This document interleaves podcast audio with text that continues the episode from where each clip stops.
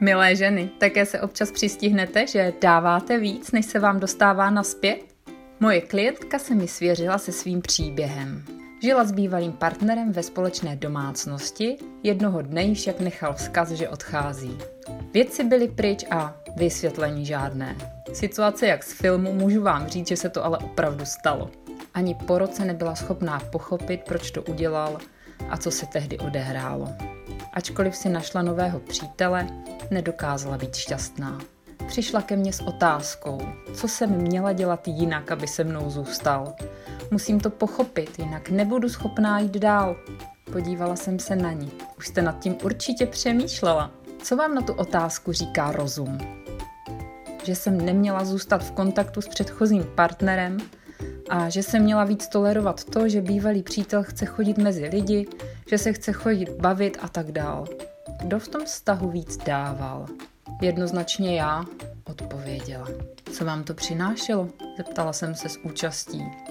Nevím, víc pozornosti, naději, že budu tak skvělá, že budeme mít rodinu a já budu jeho středobodem. Kolik jste toho dostávala naspět? Tak 10%, už klíbla se. Chvilku jsem se odmlčela. Po nějaké době začala sama mluvit. Měla jsem víc vyžadovat, než očekávat, povzdechla si. Konečně mi to došlo. Kolik jsem toho pro něj dělala. A tím, že jsem nevyžadovala nic naspět, tak to pro něj nemělo žádnou cenu. Vůbec žádnou hodnotu. Ponižovala jsem se a čím déle jsem s ním byla, tím víc jsem si myslela, že za nic nestojím a že nejsem dost dobrá. Zašlo to tak daleko, že si to začal myslet i on, až mě opustil a já mu nestála ani za vysvětlení. Co vás život prostřednictvím tohoto vztahu chtěl naučit? Pozbudivě jsem se na ní usmála. Vážit si sebe samé. Vydechla překvapením a všechna ta tíha z ní spadla. Mohla jít zase dál. Přeji vám všem dostatek síly a odvahy vyvažovat naspět to, co dáváte.